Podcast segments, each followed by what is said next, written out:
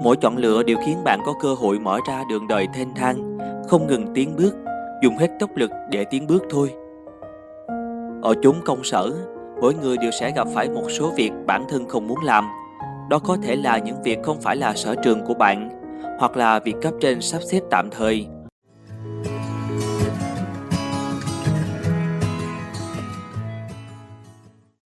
hai mươi chín tuổi, mỗi tháng lương mấy triệu bạc, đời người như vậy đã định hình hay chưa?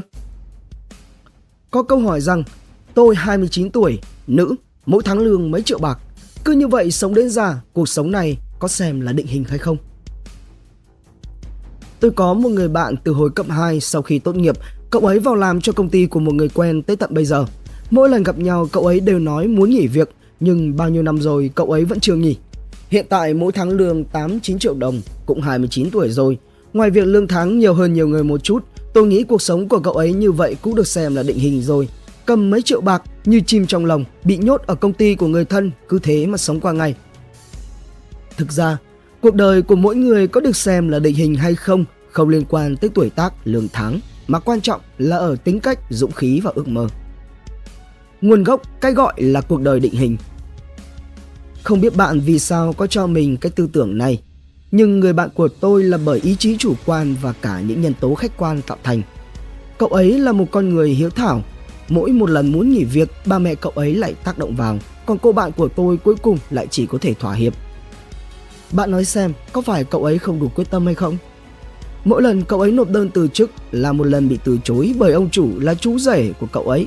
Mỗi lần như vậy, ông chú đều sẽ gọi điện về cho ba mẹ cậu ấy. Và tất nhiên, ba mẹ cậu ấy cũng tìm đủ mọi lý do để ngăn cản, không để cho cậu ấy rời bỏ đôi cánh của mình, rồi luôn miệng nói ba mẹ là muốn tốt cho con. Bạn học không cãi lại được, phản kháng rồi lại thỏa hiệp. Mấy năm rồi, mệt rồi, vậy là từ bỏ phản kháng, Vậy tôi mới nói cuộc đời cậu ấy xem như đã định hình rồi, cứ như vậy mà sống tới già thôi.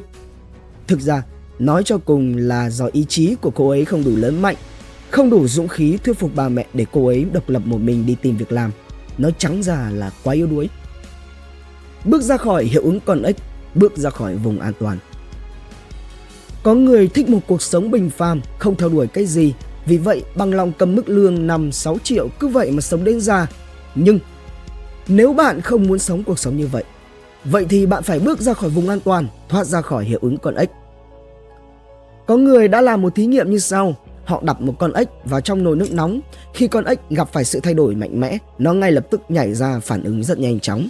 Nhưng khi đặt con ếch vào nước lạnh rồi từ từ làm ấm nước, bạn sẽ thấy rằng con ếch lúc đầu bơi trong nước rất thoải mái. Ngay cả khi nhiệt độ của nước trong nồi tăng lên, nó cũng không hề hay biết, vẫn cảm thấy ấm áp và vui vẻ.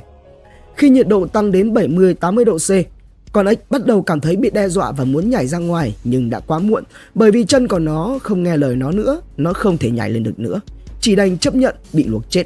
Đây chính là hiệu ứng con ếch. Sinh vu ưu hoạn, tử vu an lạc. Khó khăn thúc đẩy con người nỗ lực, cố gắng để sinh tồn.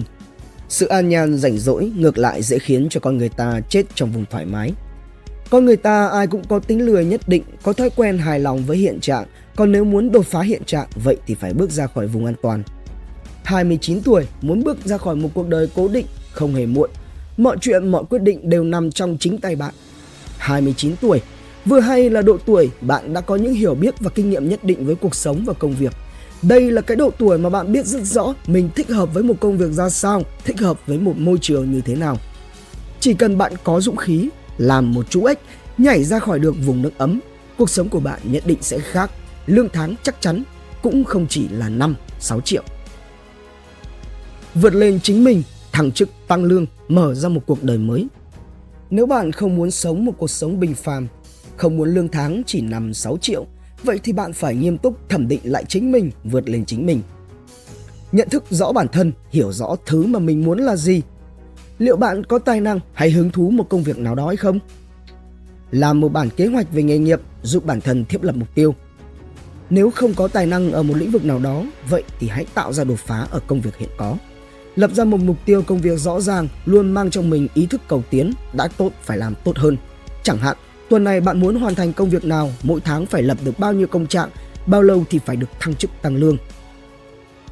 Học một kỹ năng nào đó, nâng cao giá trị bản thân, chọn một kỹ năng nào đó chẳng hạn như tiếng Anh, thiết kế hay bán hàng để học hoặc đi học lớp bồi dưỡng chuyên môn chẳng hạn như là quản lý, làm PowerPoint, kế toán.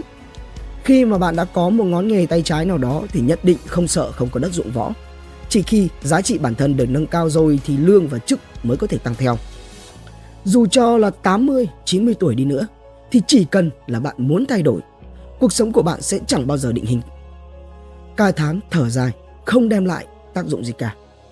Không muốn sống một cách an nhàn, nhàm chán, nhạt nhẽo, vậy thì phải dũng cảm mà thoát ra, dũng cảm đi tìm kiếm, khám phá, lấp đầy cuộc sống công việc của bạn với năng lượng tích cực. Thiên Vi, trí đức trẻ, độc đáo TV tổng hợp và đưa tin. Sản xuất intro quảng cáo ấn tượng cho công ty, sản phẩm hoặc dịch vụ của bạn chỉ với 1 triệu đồng. Liên hệ Zalo 0964 002 593 hoặc truy cập website quảng cáo itb.com để biết thêm chi tiết.